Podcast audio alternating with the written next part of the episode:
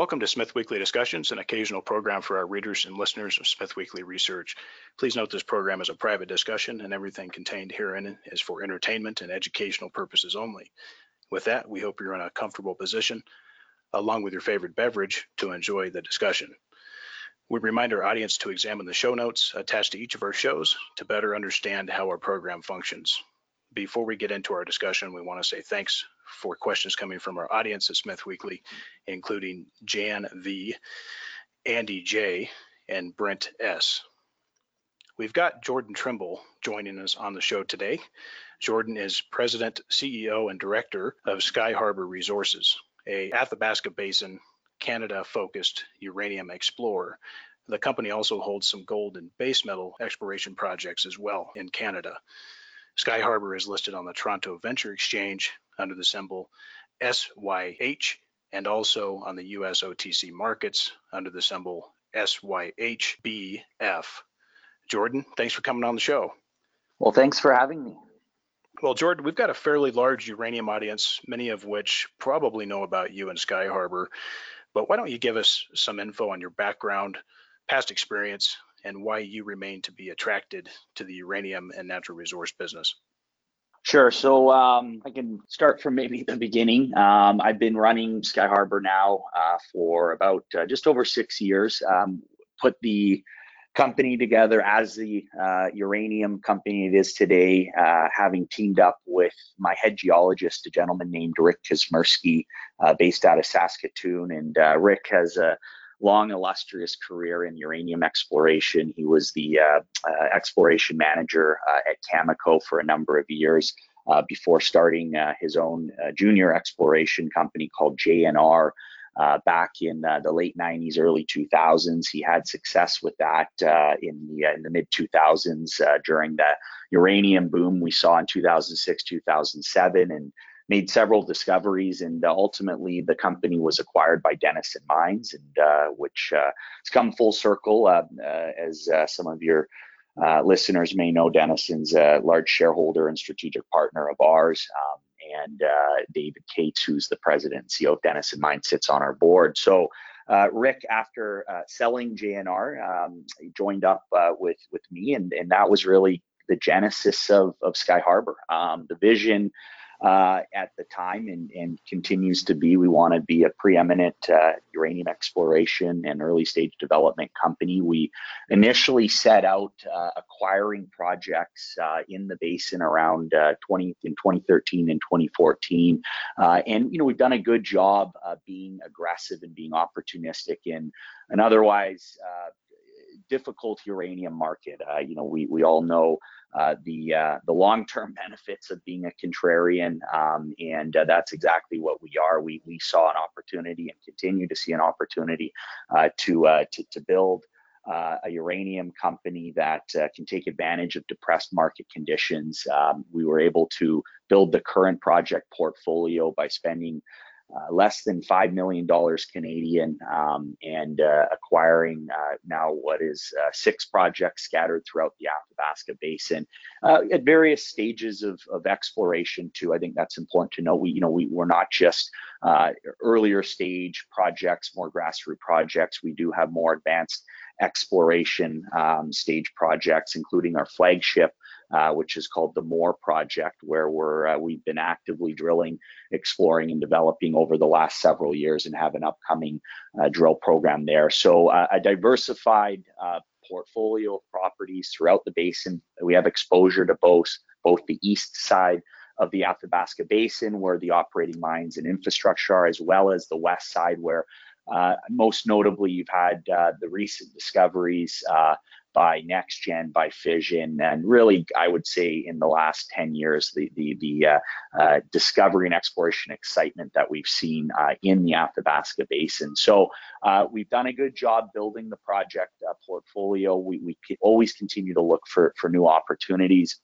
Uh, but uh, uh, over the last several years, our our focus has really shifted to advancing these projects, and, and we have a dual prong strategy for that. One of which we, uh, at our flagship project, Moore, Uh, we uh, go in, raise capital, we drill, we advance the project, we look to make new high grade uranium discoveries and look to expand uh, what is known as the high grade Maverick zone. So there's a, a, a high grade zone there that was discovered. Actually, it was by my head geologist, Rick, and his team uh, about 20, 25 years ago.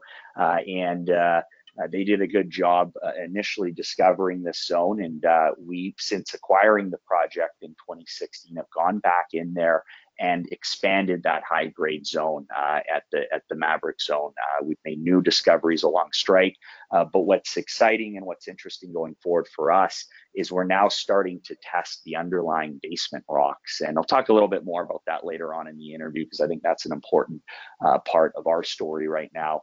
Um, so uh, as I mentioned, the flagship project we're advancing, but then we uh, on our other projects uh, utilize what's called prospect generation. So we act as a prospect generator, meaning that we go out there, we acquire projects, we package them up, uh, do a little bit of exploration, advance them to a point where uh, a partner company um, a strategic partner company can come in and acquire a majority stake in the project fund the exploration going forward. Uh, and uh, we benefit with a retained minority interest uh, and having the other company fund uh, the work and the development at that project. So we've, we've consummated two uh, deals uh, thus far, one of which with France's largest uranium mining company called Orano, previously known as Areva. Talk a little bit more about that later on in the interview. and one another one with a company called Azincourt Energy. So both of these companies are advancing our uh, Preston and East Preston projects, uh, respectively, both of which have upcoming exploration programs. Uh, that'll commence here shortly as well. So uh, that's the uh, really that's how the company started, how it came to be. Um, needless to say, outside of Rick and I, we have you know what I consider to be one of the top uh, teams uh, running an exploration uranium exploration company. Uh, I'd be happy to chat a bit more about uh, our board, um, our management team, our technical team. Uh, we we have focused expertise in the in, in the Athabasca Basin, going out making high grade uranium discoveries. Rick and and our team in Saskatoon lead the charge there, and then we have capital markets experience uh, with with my team here in Vancouver, uh, where we're headquartered. Uh, before I was uh, running Skyharbour, I've worked in the mining industry uh, my whole career. Uh, I do come from more of a finance background. Um, having studied that in school and and having got my CFA charter, currently sitting on the board of the local Vancouver Society. But pr prior to Skyharbour, I was uh, doing corporate development for a gold company called Bayfield Ventures, and uh, that's really where I cut my teeth. Uh, my chairman, the chairman of Skyharbour, Jim Pettit, ran the company, and I started working with him back in 2010. And uh, we had success with a discovery, high-grade gold discovery we made in Ontario, uh, and so I, I got to see the whole process from going out there, raising capital, um, acquiring projects, raising capital, and then having success with the exploration, um, and uh, ultimately uh, ultimately selling the company. It was acquired by New Gold, and uh, uh, that's when around the time that uh, that I started Skyharbour. So I've worked in this industry for many years, and and worked with some great people, and uh, you know that's a big part of the success of any one of these companies uh, in in the junior mining and resource space. It's important to have a, team uh, around you that uh, can execute on the business plan and, and model, and that's what we have here at Skyharbour. Well, I appreciate the overview on it, and I want to chat a little bit more details in a moment, Jordan. Now, thoughts on the status of the uranium market for 2020 what needs to happen in your view to get this market moving higher in a sustained fashion? Well, yeah, it's been a, as I pointed out, uh, you know, it has been a, a difficult market. We have seen um, depressed prices and, and market conditions for you know, the better part of the last, uh, you know, seven or eight years, uh, post Fukushima in particular, uh, where uh, you know we, saw obviously that the price of the commodity decrease from about seventy dollars a pound uh, down to hit a low in late 2016 of uh, just under $18 a pound. Now, I think it's important to note that um, you know where are we in this uh, uranium cycle? I think it's important to note. I, I truly believe we are at the beginning and early uh, inning in the early innings of a recovery. We've seen the price rebound from the, the, the high teens to the mid 20s. We've we've seen it over the last several years fluctuate between you know call it 22 23 dollars a pound and uh, it, it, it's almost cracked through 30 dollars a pound we we got up there in uh, in in 2018 and um, so you know where are we at in the cycle early days of the recovery uh, not so dissimilar to where we were in the early 2000s, early to mid 2000s. Uh, you know, we all know what happened between 2006, 2007, and and uh, any investor in the uranium sector between the years of call it 2004 and 2007 did incredibly well. Um, one of our strategic advisors is a, um, a gentleman named Paul Matysek who uh, had a company uh, that he uh, he built in 2004 uh, and ended up selling in 2007. Um, uh, and uh, it was a uranium company called uh, Energy Metals, which uh, he sold to Uranium One, and he uh, he had a major win there. Um, it was it was sold. right at the right at the top of the market, and it just shows you the kind of value creation that's possible when you when you do get a, a booming uranium market. So again, like I said, I do think we're in the early days of this uh, upcoming uranium bull market. We've started to see uh, the recovery. Uh, there's a lot of moving parts in this market, and I, and you know I, I, think that's important to note. It's not the most transparent market. It can be opaque. Um, you got to remember the supply demand. Uh, fundamentals for this market are very unique. Uh, it's a very political commodity, needless to say. Uh, but we do know if you just kind of generalize and look at it from a very high level, um, the demand side is driven uh, almost entirely by reactor builds um, and uh, reactors that are currently operating. And so if we look at you know what's happened over the last uh, in particular six years I, I, think it's worth noting that you know we've seen a significant number of new reactors come online uh, just under 50 reactors and these are uh, reactors that are larger. They're obviously um, uh, modern designs. Uh, they're, they're, they're safer, uh, but they they also generate a lot more electricity, typically speaking. So they consume more uranium, uh, and that's important to note that the reactors coming online going forward. You know, a good chunk of them are these Gen 3 reactors, larger reactors. In particular, uh, some of the ones in China that uh, can generate, you know, 1.3, 1.4 gigawatts of electricity uh, and therefore consume more uranium. So if you look at the numbers here, uh, today, uh, you have about 442 uh, operable reactors. There's 54 reactors under construction and about uh, uh, over 400 reactors ordered, planned, and proposed. So, I, I, you know, it's still very much a growth story, despite what you know you, you see and read in, in the media. It's very much a growth story, especially in the developing world. You look at China and you look at India. these are the countries amongst others that are leading the charge when it comes to new nuclear capacity coming online. China, you got 47 operating reactors, 12 under construction, and over 200 reactors ordered, planned, and proposed. In India, 22 reactors, seven under construction, 42 ordered, planned, and proposed. So uh, there's there's quite a bit new uh, nuclear capacity coming online in the developing world, and the reason for that's real simple, right? Uh, they need clean, reliable base load, so 24/7 electricity, and that's uh, that's what nuclear provides. Uh, and I can talk a bit more about that part of it uh, uh later on in in the interview. But uh, you know, just summarizing the demand side, we're continuing to see growth, especially uh, in the developing world.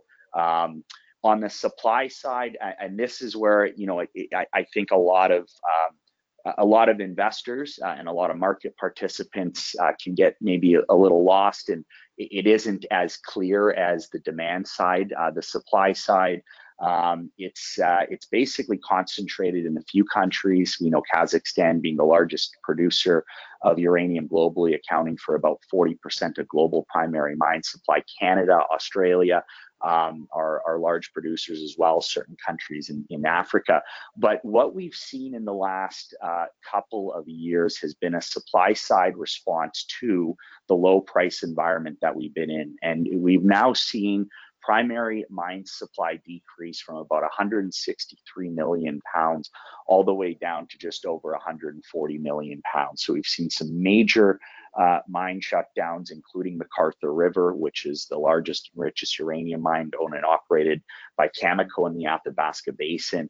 Uh, we saw uh, the the uh, the shutdown of that uh, over the last several years, and we do not expect that to come back online until we see significantly higher uranium prices. My guess would be, you know, 35, 40 plus dollar uh, sustainable price uh, in the market up from the current, call it $25 a pound. So a pretty, pretty meaningful move there. So these projects or these mines that have been shut down, uh, production curtailment. I don't see uh, that these these uh, mines coming back online until there's a, a, a pretty large uh, increase in the price and it's sustained. Uh, and so this supply side response, I think, is vital for this uh, ongoing recovery and and for the call it upcoming bull market. I, I, I truly believe we're going to see when you have that kind of um, structural deficit that's forming uh, as we're seeing now when you have demand of uh, you know between 185 and 190 million pounds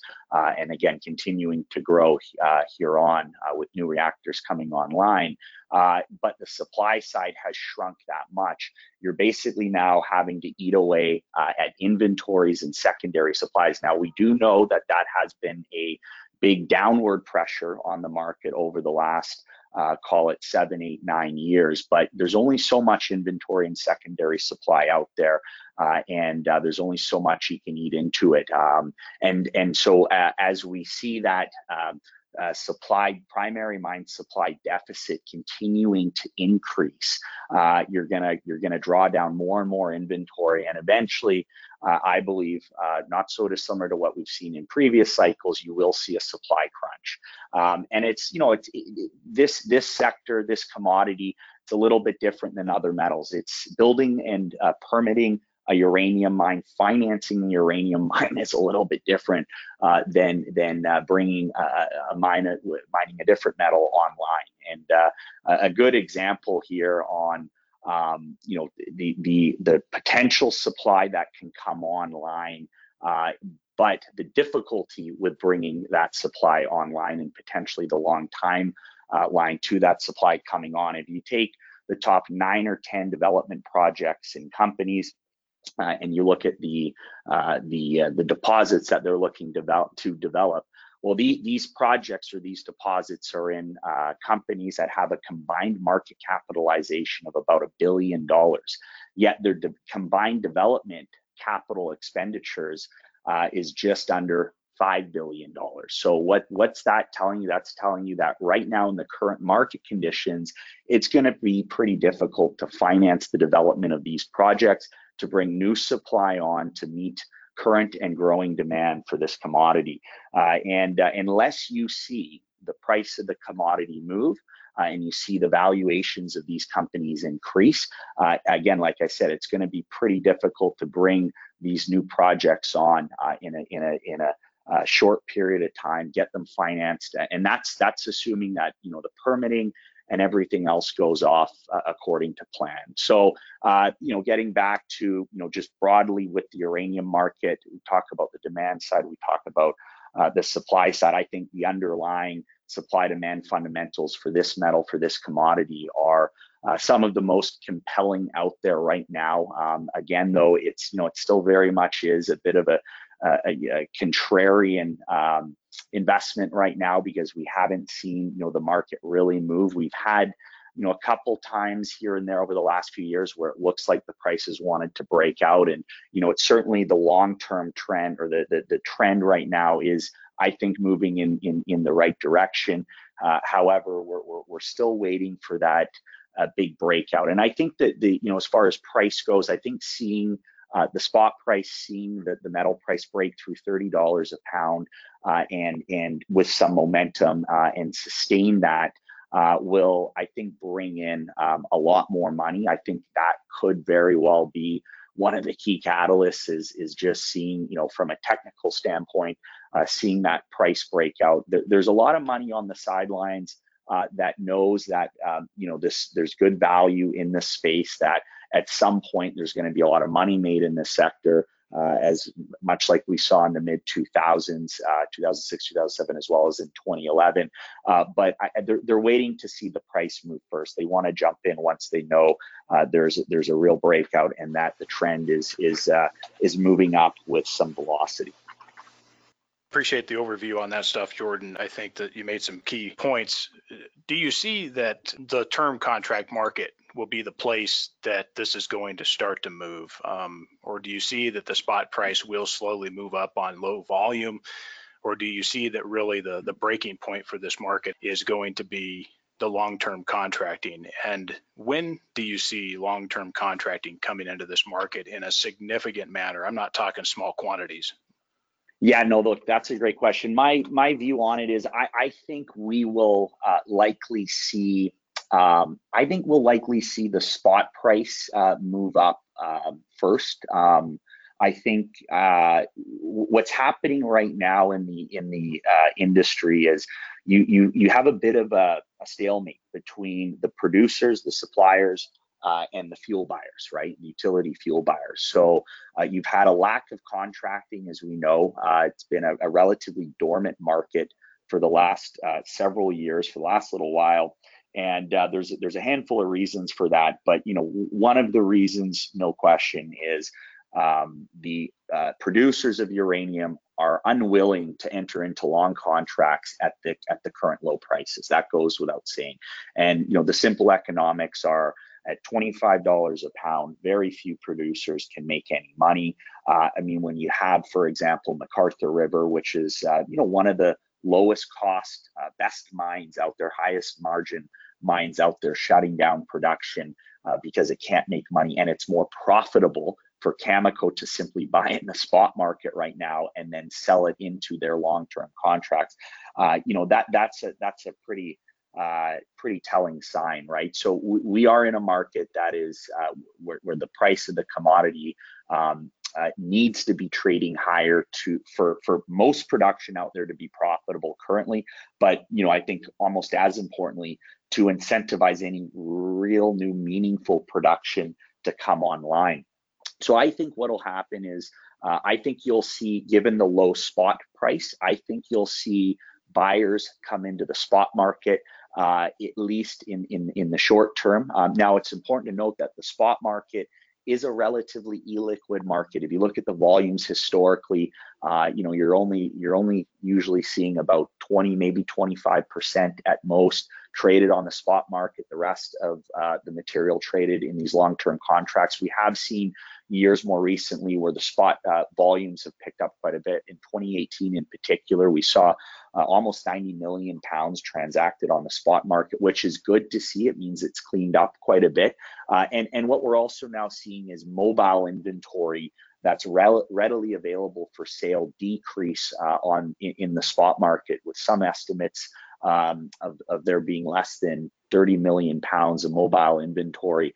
Uh, and so you're seeing that market tighten up. And so again, as long as the prices are low and spot in the spot market, I think you'll see buyers, um, you know, maybe step into the spot market uh, to test that first. But as soon as the spot market really moves, and as soon as the pr- spot price, you know, starts trading much higher, uh, then I think you'll see a flurry of contracts um, that uh, that are signed, uh, and uh, the, the, simple reason being that you know the, the ne- negotiating leverage that a fuel buyer has using the current spot price or the current term price uh, decreases as you see that price increase, right? And so I think you will see more contracts being signed because the fuel buyers um, will see there's a higher price that they can, you know, that that they can then justify the contract, the higher price price contract at.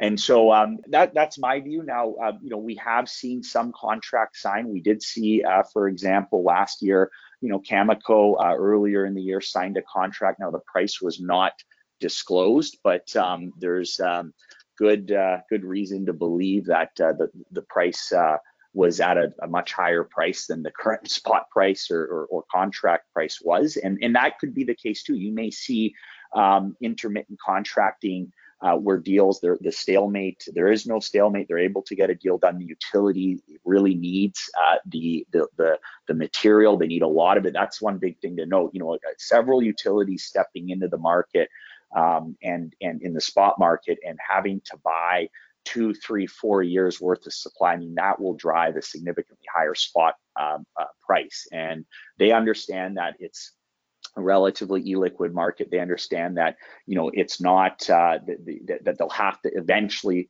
uh, contract and go back to the contract market to shore up long-term secure supply of uh, most of their requirements, right, uh, versus a short-term fix of, of stepping into the spot market. But I, I think, uh, you know, just getting back to uh, you know what investors are looking at you know we hear this time and time out that you know investors should be paying attention to the contract price to the price that most of this material most of uranium is actually bought and sold at um, however you know we look you know investors want to see on a daily basis they want to see the price of the metal and that's what the that's what the spot price is so i think it is important that you know we do see that that spot price move um, uh, and and and and hopefully move relatively quickly. I think that's what'll really spark at least you know more investor interest uh, and bring this money that you know knows this sector, knows that there's an opportunity. Uh, there's there's a, a, a, a, incredible value proposition, uh, but you know it's just been waiting on the sidelines to see you know a signal and, and to see uh, real momentum behind it. So um, I, I think it starts with the spot market, uh, but I, I, would not be surprised, especially now um, with um, uh, the, these these older ex, uh, contracts expiring. I mean, if we just look at the numbers, right, there's there's quite a bit of contracts, long-term contracts expiring um, in the next decade in particular, um, and there's a good chunk down in the U.S. as well, uh, where we have uh, something uh, like 50% of the existing long-term contracts expiring by uh, 2025 and you know that number just continues to increase. And so we do know that at some point in the next several years uh, these utilities are going to have to come back um, in, into the market. And as i said they're not going to be able to shore up all that supply in the spot market. This this market will have to come back to some normality. And that and just a quick note on that uh, if you look at just even what we saw at the end of 2019. Um, well, we, we, we, started to see utility procurement uh, increasing and, and, actually increasing quite a bit uh, where we were, you know, st start approaching uh, the, the pre-Fukushima level. So we're seeing utility interest in the market. Again, I think there's still a bit of this stalemate with pricing and terms, um, but um, you know that can change quickly with the spot price uh, increasing. Do you see 2019 with uh, UF6 and separative work unit pricing increasing? What does that tell you? Yeah, so that there's been you know there's been a lot of talk of that recently, where we're seeing these these uh, fuel cycle um, products, uh, the, you know, enrichment and conversion prices increasing. And I, I, think that that's what that's showing is that the market's tightening up, the fuel cycle's tightening up. Uh, and uh, as a result of that, we're seeing the prices increase. Uh, we have yet to see that happen at the front end with, with yellow cake, with uranium. Uh, but I think it's a good, uh, possibly leading indicator. I think given that, you know, those parts of the fuel cycle are tightening up and prices are increasing, I think that could lead to, that could spill over into uh, yeah, uh, into uranium and into the, uh, the, the, the U3O8 price increasing as well. Jordan, you've probably looked at various jurisdictions for uranium. Why do you like the Athabasca Basin, and also what drawbacks does the basin have?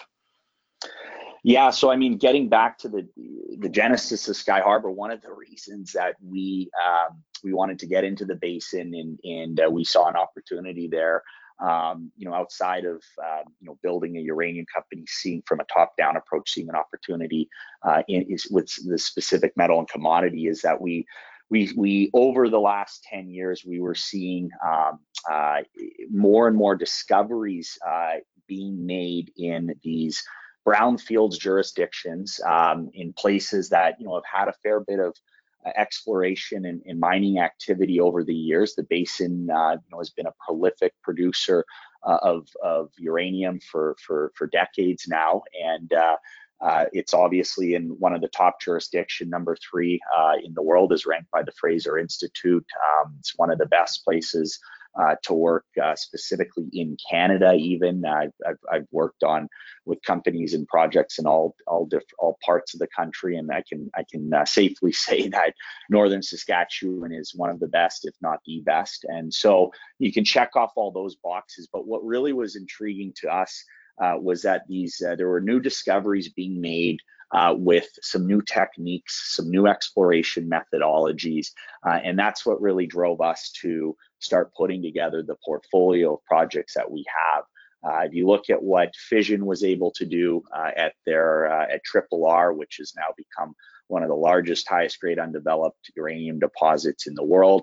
And then shortly thereafter, uh, NexGen at, uh, at Arrow, a similar kind of discovery, uh, even larger, uh, and uh, again, an absolute spectacular uh, discovery. But you know, collectively, you've had uh, in a very short period of time uh, two major discoveries made um, in the Athabasca Basin, creating massive amounts of, of, wealth for their their their shareholders, and and they and it was done really using some new a, a new look at the, the geology um, a new a new look at the exploration and you know i talked earlier about you know what we're looking to do at our flagship project at Moore uh, with the upcoming uh, drilling uh, and, and some of the, the, the work that we've done recently. Well, what what's happened in the last 10 years, there's been a bit of a shift uh, in how we uh, look for these deposits and, and, the, and the rock that they're found in. And so the big one with these uh, recent notable discoveries and several others uh, that have been made in the last 10 or 15 years.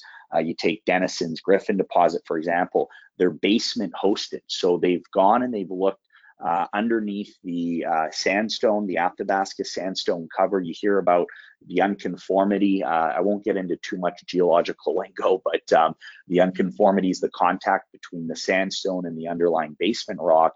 Uh, and a lot of the, the, the, the historical exploration and drilling has been focused almost entirely in the sandstone or at the unconformity uh, with, with uh, a lot less exploration uh, being carried out into the basement rock. So companies in the last 10, 12 years have uh, decided, you know what, maybe we should take a look a little bit deeper. The, uh, you know, after all, the the feeder zones, the source rock for these high grade unconformity or sandstone hosted deposits, there it's come up from the, the basement rock. So they started looking a little bit deeper um, into the basement rocks, and lo and behold, you've had uh, some of the best, highest grade discoveries made. Uh, you've had serious uh, uh, wealth generation as a result of that for the, the investors early on in these discovery stories.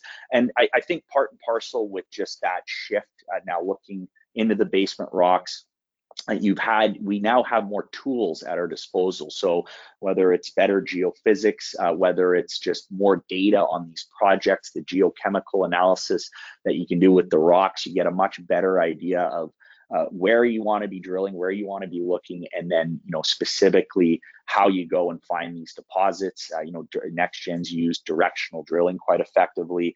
Um, you know, uh, Fission used these radon surveys to hone in on additional discoveries. So these are just examples of of new techniques that are being employed to, to, to properly vector in on these discoveries. And you know, I like to use uh, the term return on drilling, right? So you go out and you spend money, you're looking to um, uh, find and delineate new high grade deposits. Well, what's the cost of doing that? If you look back uh, when the, the, the first large discoveries were being made, in particular, you look at you know Cameco um, and McArthur River and Cigar Lake. Well, these, you know, these were deposits, you know, albeit uh, mega deposits and worth many, many billions of dollars. But you know, it took them hundreds of drill holes down to five, six hundred meters uh, to find these, right? And uh, that's a very expensive endeavor. It's it's a, you know you've got to raise a lot of capital. It's not something that a junior company can can do.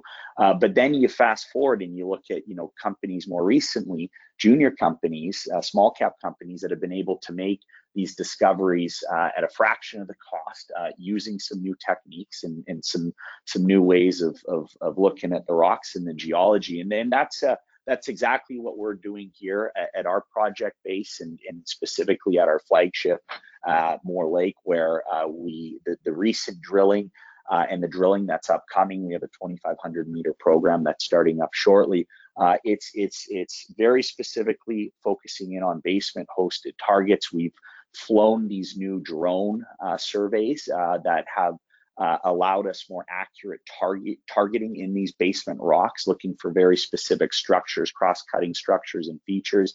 Um, you know, we weren't able to do that 10 years ago, and so uh, these new techniques and and, and methodologies uh, have allowed us to lower um, our cost, our discovery costs, and increase our return on drilling as we look to uh, delineate pounds in the ground at our project base. Well, let's talk a little more details on Skyharbour.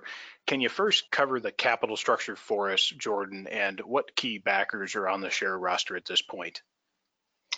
Yeah, so the capital structure is pretty straightforward. There's 75.4 million shares issued and outstanding. Uh, we traded about a 12.5 million dollar market cap. Um, you know, I, would say just a note on on, on the market right now. Um, you know, it was uh, 2019. We, you know, unfortunately, uh, we saw um, a pullback uh, across the sector. A lot of that was uh, driven by the, you know, the uncertainty around the Section 232 uh, down in the U.S., where there was a non-decision. There was essentially a decision not to impose any quotas or trade restrictions. Um, and uh, you know, it was a bit of a head scratcher because uh, in in theory, it's it's actually a, a positive decision uh, for non-U.S. companies in that it won't it won't be bringing on um, subsidized pounds uh, in the U.S. Uh, you know, to the tune of uh, you know, call it uh, upwards of 10 to 12 million pounds of, of, of production annually.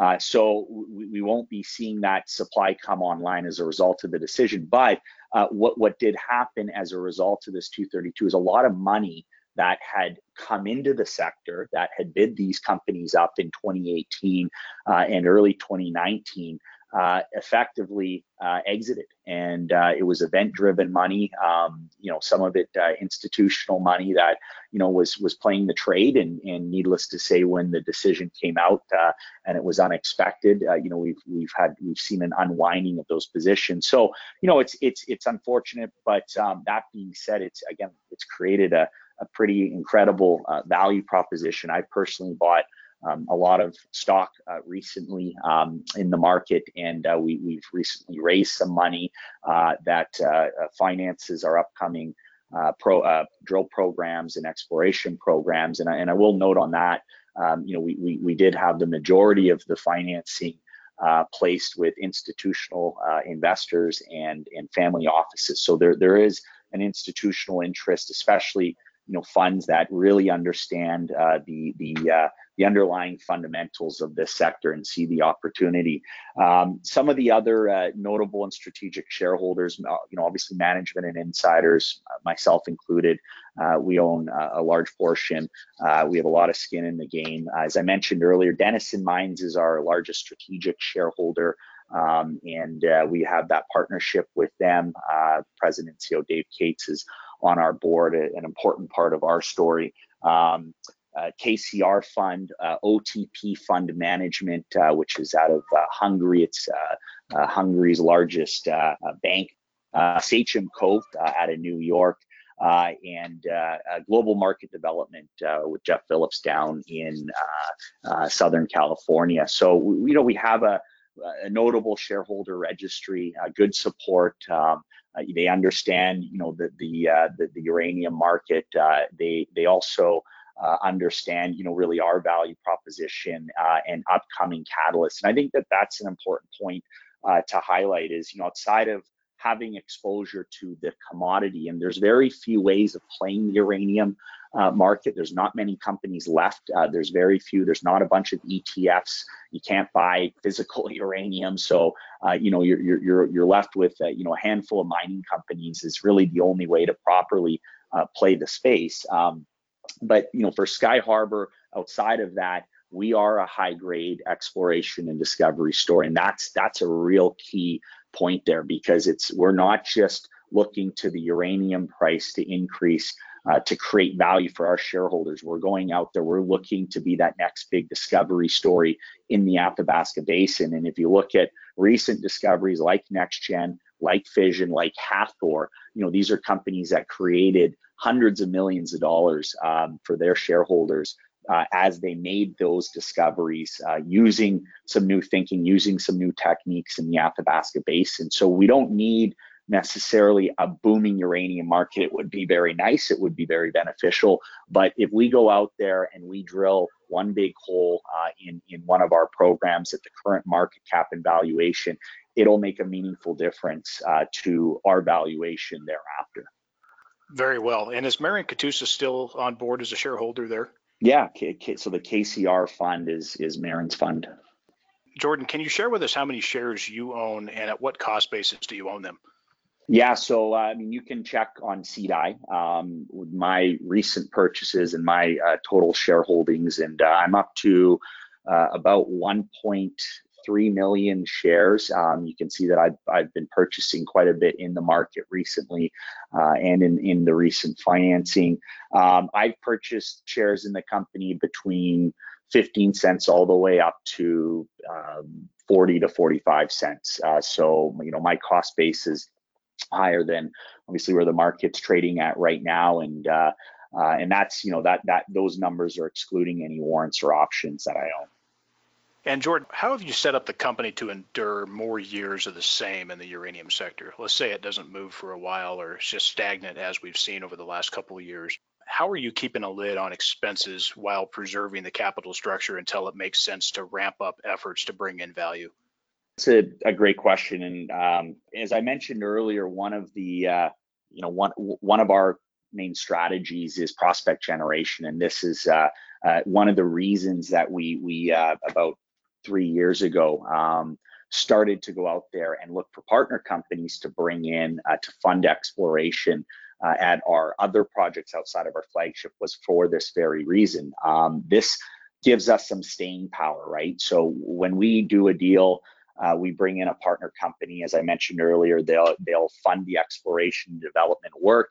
We're using other people's money. Uh, in this case, we'll retain a minority interest, but we also structure the deal whereby they will make cash and stock payments. So uh, specifically on our two uh, projects, Preston East Preston with Orano and Azincourt, uh, if you look at the earn-in option with Orano, uh, it was structured as a six-year earn-in, uh, an eight million dollar total spend, 7.3 million um, for uh, in in exploration expenditures plus 700,000 in cash payments, um, and then Azincourt, similar structure. It's a three-year earn-in.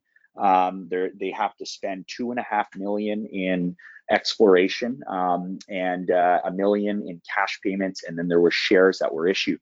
So this is a, a great way for us, uh, you know, not only to um, make sure there's less dilution, uh, equity dilution going forward, because we can use that cash uh, that's coming in to fund our exploration at our flagship project Moore or any other project that we want to fund uh, a hundred percent of.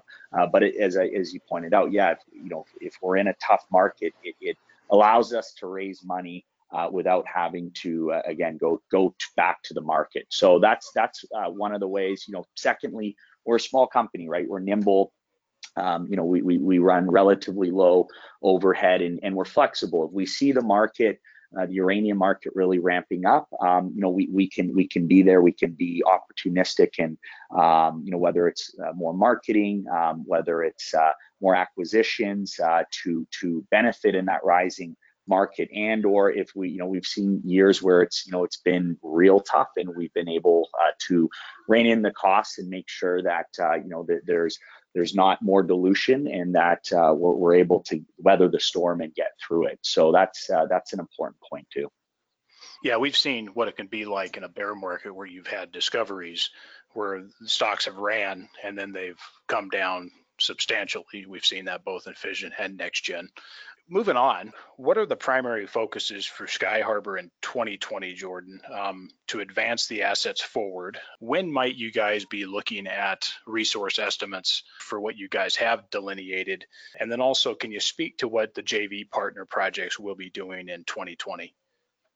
Yeah, so I'll start with uh, specifically uh, our flagship uh, Moore. Um, we, we had a news release out recently uh, that outlined an upcoming 2,500 meter drill program. I've talked about the focus of that drill program being in these basement rocks, having now um, carried out modern geophysics, uh, which, like I said, is have, given us, you know, what what I would say are the best targets we've had in the basement rocks on this project. I think another um, specific thing to point out with this upcoming drill program is in our last drill program in 2019, one of our, our last drill holes uh, intersected the, the best, highest grade zone of basement hosted mineralization we've seen yet to date uh, on the project, uh, two and a half uh, uh, percent uh, zone over 2.3 meters um, and uh, again in the basement rock. So we didn't get a chance to follow that up. We will with this upcoming drill program. That's uh, we we with the geophysics that we carried out, uh, it appears that there's there's uh, the potential down plunge um, at depth, and uh,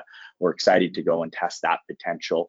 Um, and uh, uh, outside of that specific target, we are testing other zones on the, the, that Maverick corridor. So it's a two, four kilometer long uh, fertile conductive corridor. We know there's high grade mineralization at the Maverick zone, Maverick East zone, as well as other zones. Um, but we've only systematically drill tested uh, and historically, uh, previous operators have only systematically drill tested about two kilometers. So there's still um, room to move along strike, in particular up to the northeast, uh, which is what we're going to be doing with a, a few uh, drill holes in this upcoming drill program.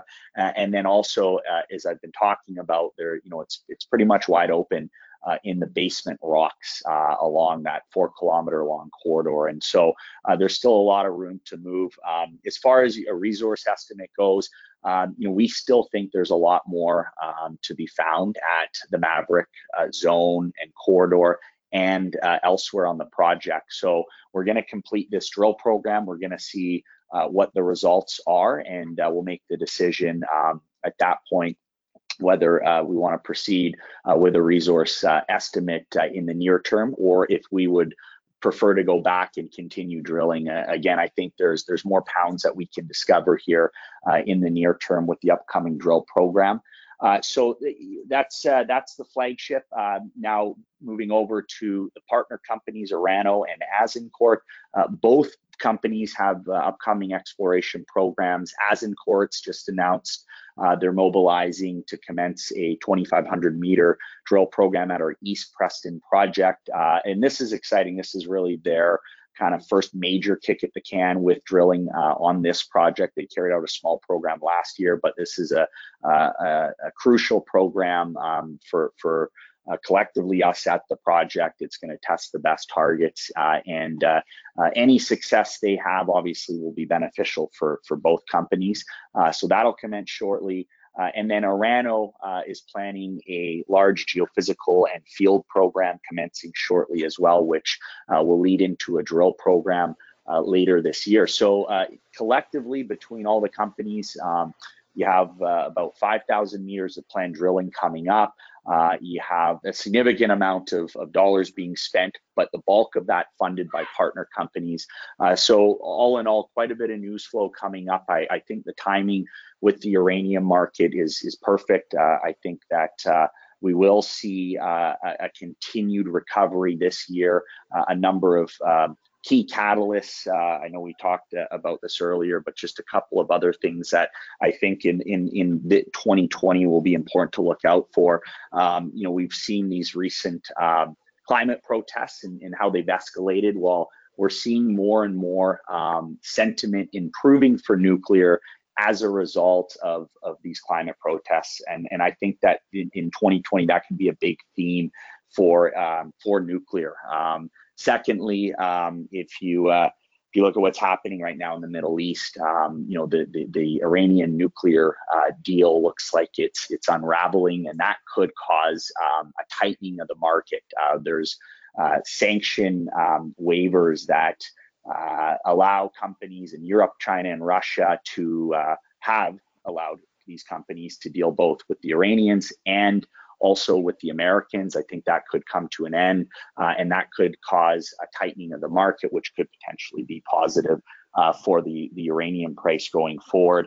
Uh, another big one too, uh, and I talked a little bit about it earlier, but just to, to uh, recap, uh, Cameco buying in the spot market again because they've shut down production uh, at McArthur River. They have to buy 18 to 20 million pounds of uranium a year. They have to source that from somewhere. Now, it may not all come from the spot market, but as we've seen, a good chunk of it has been coming from the spot market, and that will be supportive of spot prices uh, going forward. And that could be a, a big driver uh, this year for uh, the spot price. Certainly, a lot of catalysts have come and come and gone, and there's certainly more coming down the pipeline. With Cameco it'll be interesting to see if they actually reach those targets this year. I know last year they said they were going to do something, they didn't do a lot.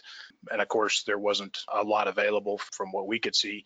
But uh, it'll be interesting to see this year if they make some moves in a more, I guess, uh, higher volume fashion.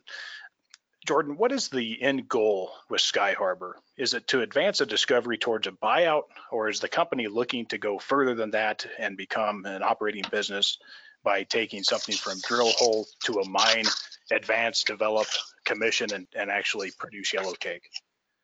Yeah, no, our our uh, objective and, and, end goal, uh, much like we did at Bayfield, uh, is to advance uh, project uh, or projects with partners uh, through discovery, delineate a resource, de-risk the project as much as possible, and then ultimately look to sell to a larger company or outfit. And and you know that's really what our team is designed to do. That's kind of, you know, that's what we from day one set out to do.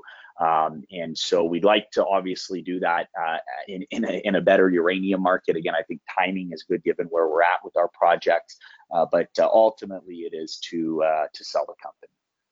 Certainly, and it's good that you recognize the, the timing component of it. It is it is very important. If you can try to catch it somewhere close, it's hard to get it exact, but if you can get it close, I think that's a good point, and you guys are uh, set up positioned well for that.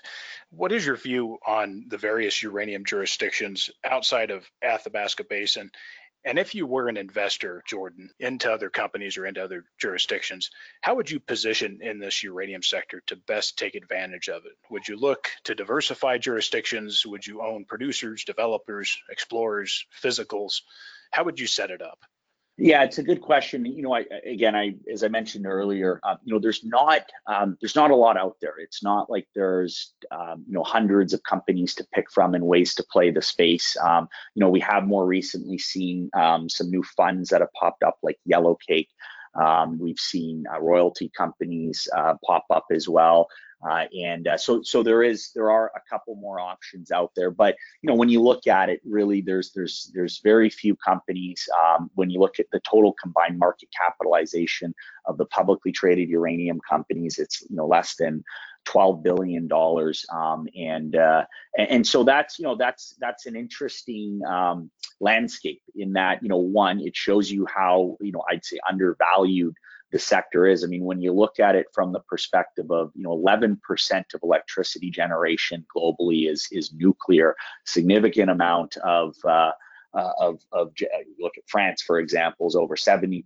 So this is a, a very important part of the electrical grid globally. Uh, yet the companies that supply this industry combined, publicly traded combined, for less than $12 billion in, in, in value, a total valuation market cap. So clearly there's, there's you know, a, a, a mispricing there. And, and, you know, I think we'll see that rectified as the, the, the uranium market recovery uh, continues. Um, but uh, yeah, I would say when you're looking for companies, look, it's always good to be diversified, like in anything.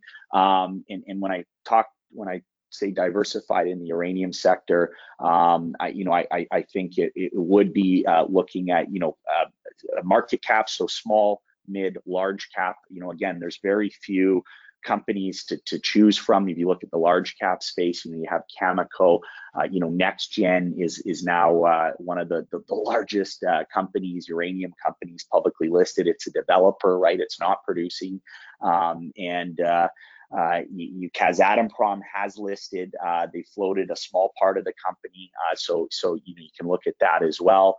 Um, and then you work your way down to the you know the mid caps and the developers or the advanced stage exploration companies, and then to the small caps. Um, I, I geographically, um, I you know I needless to say, uh, I think Canada is the the best jurisdiction uh, in particular, um, you know, given you have the high grade nature of the deposits in the basin. So it's one of the lowest cost producing um, regions uh, and jurisdictions. It's needless to say, from a geopolitical standpoint, uh, it's one of the best jurisdictions. Um, and, and, you know, it, it's pretty tough to go in uh, and find uh, companies uh, that you can invest in, in in, certain other producing regions. You know, Kazakhstan being one, as I said. You know, Kazatomprom recently listed a small part with a small float. Um, of the company, but um, you can't really get direct expo- investment exposure uh, to Kazakhstan um, outside of that, right? And uh, there's not a bunch of publicly listed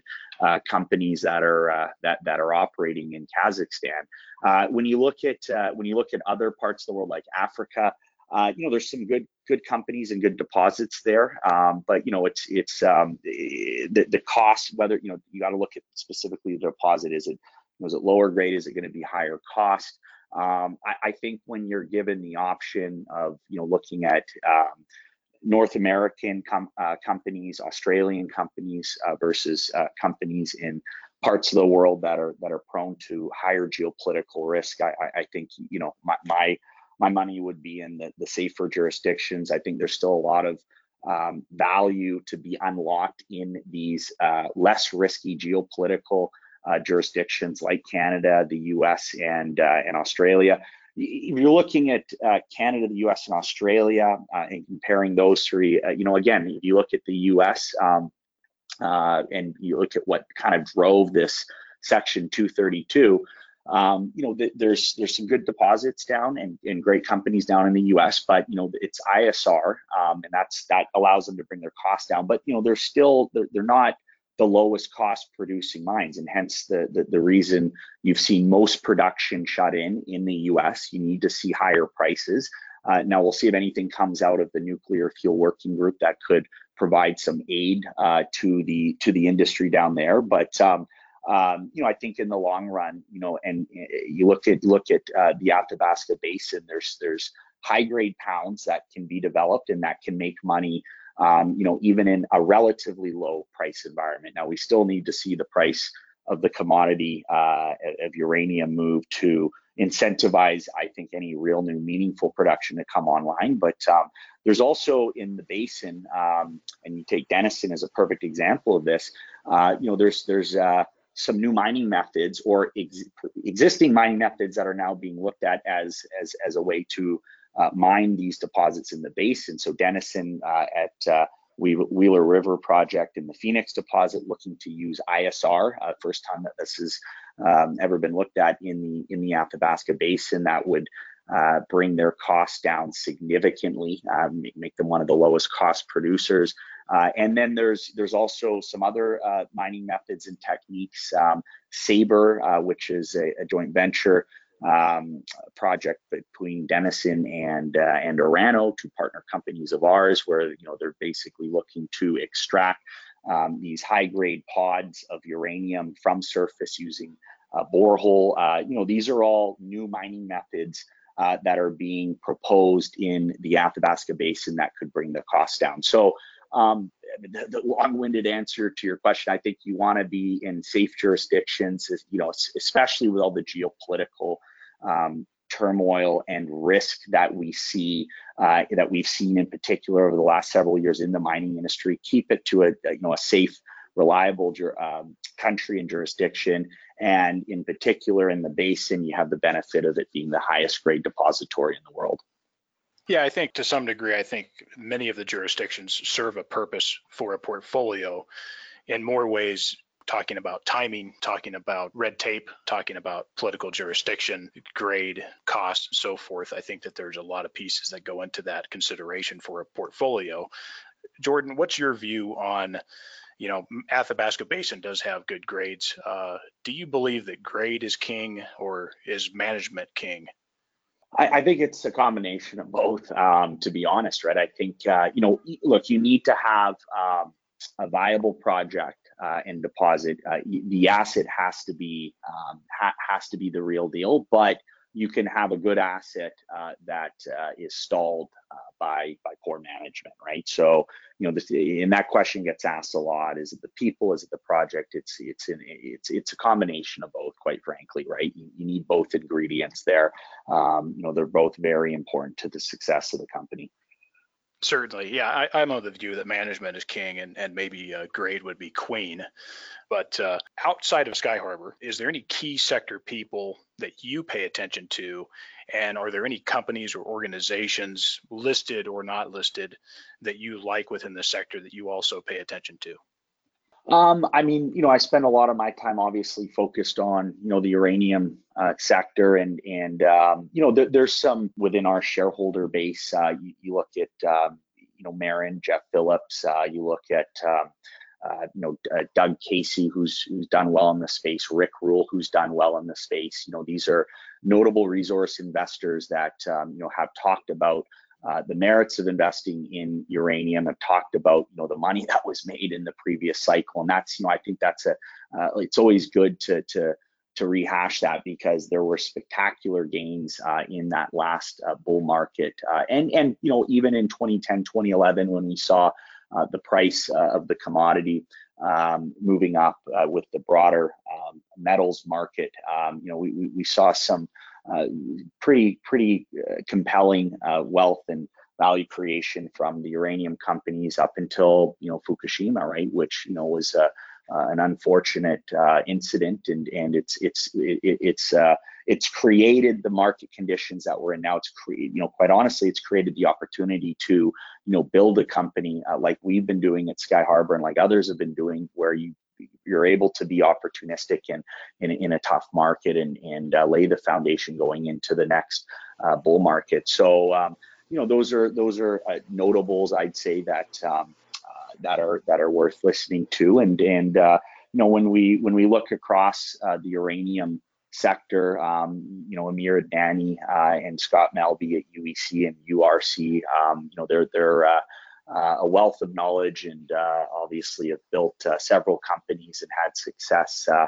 uh, you know, Paul Matysek, as I mentioned, with Energy Metals, having sold that for 1.8 billion. And then outside of the uranium sector, um, you know, you go to these conferences and you listen to podcasts and you you, you read up on you know the well-known um, mine finders and and uh, financiers in the sector, and you know the notables being the Lukas Lundins, and uh, you know Denison is a Lundin company, uh, Ross Beaty, Frank Giustra, um, you know, and and uh, uh, you know they've all been at some point in their career uh, invested or involved in in this sector, and and so it's it's a it's a niche market, it's a small market relative to other metals, um, some other metals, but it's one that offers investors, um, because of the hyper cyclical nature of it, uh, some of the most spectacular return potential uh, in, in, when the market uh, heats up.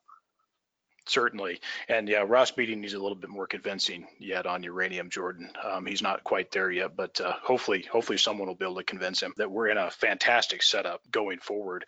And then Fukushima, you know, Fukushima and, and the high price environment that occurred prior to Fukushima, I think were the perfect recipe for what we have today.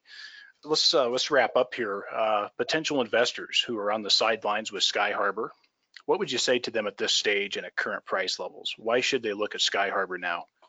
Well, I'd start by saying, uh, you know, again, getting back, you can see what I've been doing. Clearly, I'm of the opinion that um, more so than ever over the last little while, the company is is uh, um, the, the, value proposition stronger than ever. Um, and I just look at you know again a couple of things, uh, and I implore you know investors uh, looking at um, us and, and, other uranium companies to look at this. Um, you know, one, if you're looking at it from a top-down approach, you know, where are we at in the cycle, timing-wise? I, I truly do believe the timing right now um, couldn't be better. You know, early days of a recovery. The supply-demand fundamentals are some of the strongest out there of any metal. Uh, the supply side's responded to the low price environment. Demand's continuing to increase.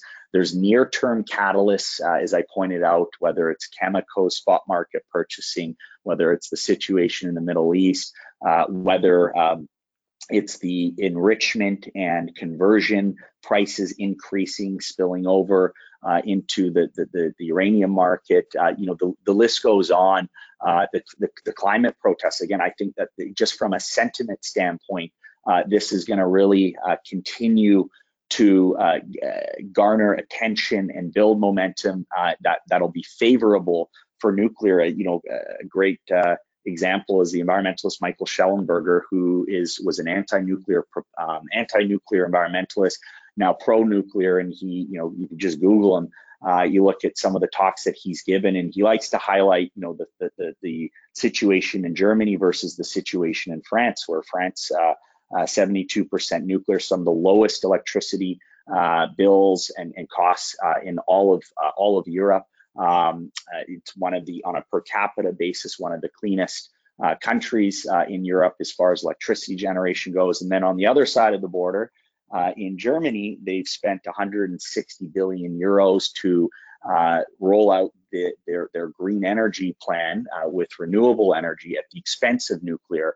and as a result of that, we've seen more fossil fuel uh, burning and electricity generation come online. We've seen their electricity costs increase. France's is now about 50% that of Germany. Uh, but uh, you know, most disconcerting is on a per kilowatt hour basis, uh, the, the, French generate about 10% of the emissions that uh, that the Germans do. So uh, you know, it's been a failed experiment, and, and uh, people uh, like Michael Shellenberger talk about this, and the numbers don't lie. Uh, so again, getting back um, to um, you know what investors should be looking at. If you're looking at it, the uranium sector, I think there's a, a, a very compelling case in the short and midterm as to why you want to be getting positioned uh, leading into uh, you know what I think is going to be a, another great run.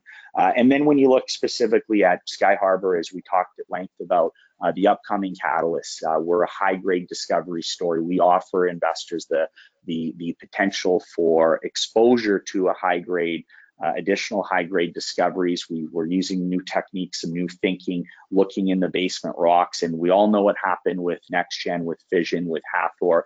Uh, and uh, given that we have our drill program coming up at our flagship and partner funded programs coming up, we have multiple irons in the fire to, uh, to deliver that uh, for investors. Excellent. I think that sounds great and uh, certainly a compelling opportunity. And, and back over to Germany and their uh, failed attempts, I'd like to call it uh, black and dirty energy rather than clean and green energy. That's right. But, but we'll leave that topic for another another show. Jordan, how can the audience reach out to learn more about you and the company? Uh, yeah, so the best uh, way to do that would, you know, initially you can go to the website at www.skyharbourltd.com com. Um, all of our contact information is on there, all the pertinent uh, information on the companies online. Um, I'm very accessible um, uh, here in Vancouver. Happy to, uh, to, to discuss with anyone. You'll see our contact info uh, on the website. And yeah, so just feel free to reach out, uh, send an email, give us a call, and uh, happy to chat. Jordan, thanks for taking the time to talk with us. good luck over at Skyharbour, and we look forward to having you back. Great. I appreciate it. Thanks a lot.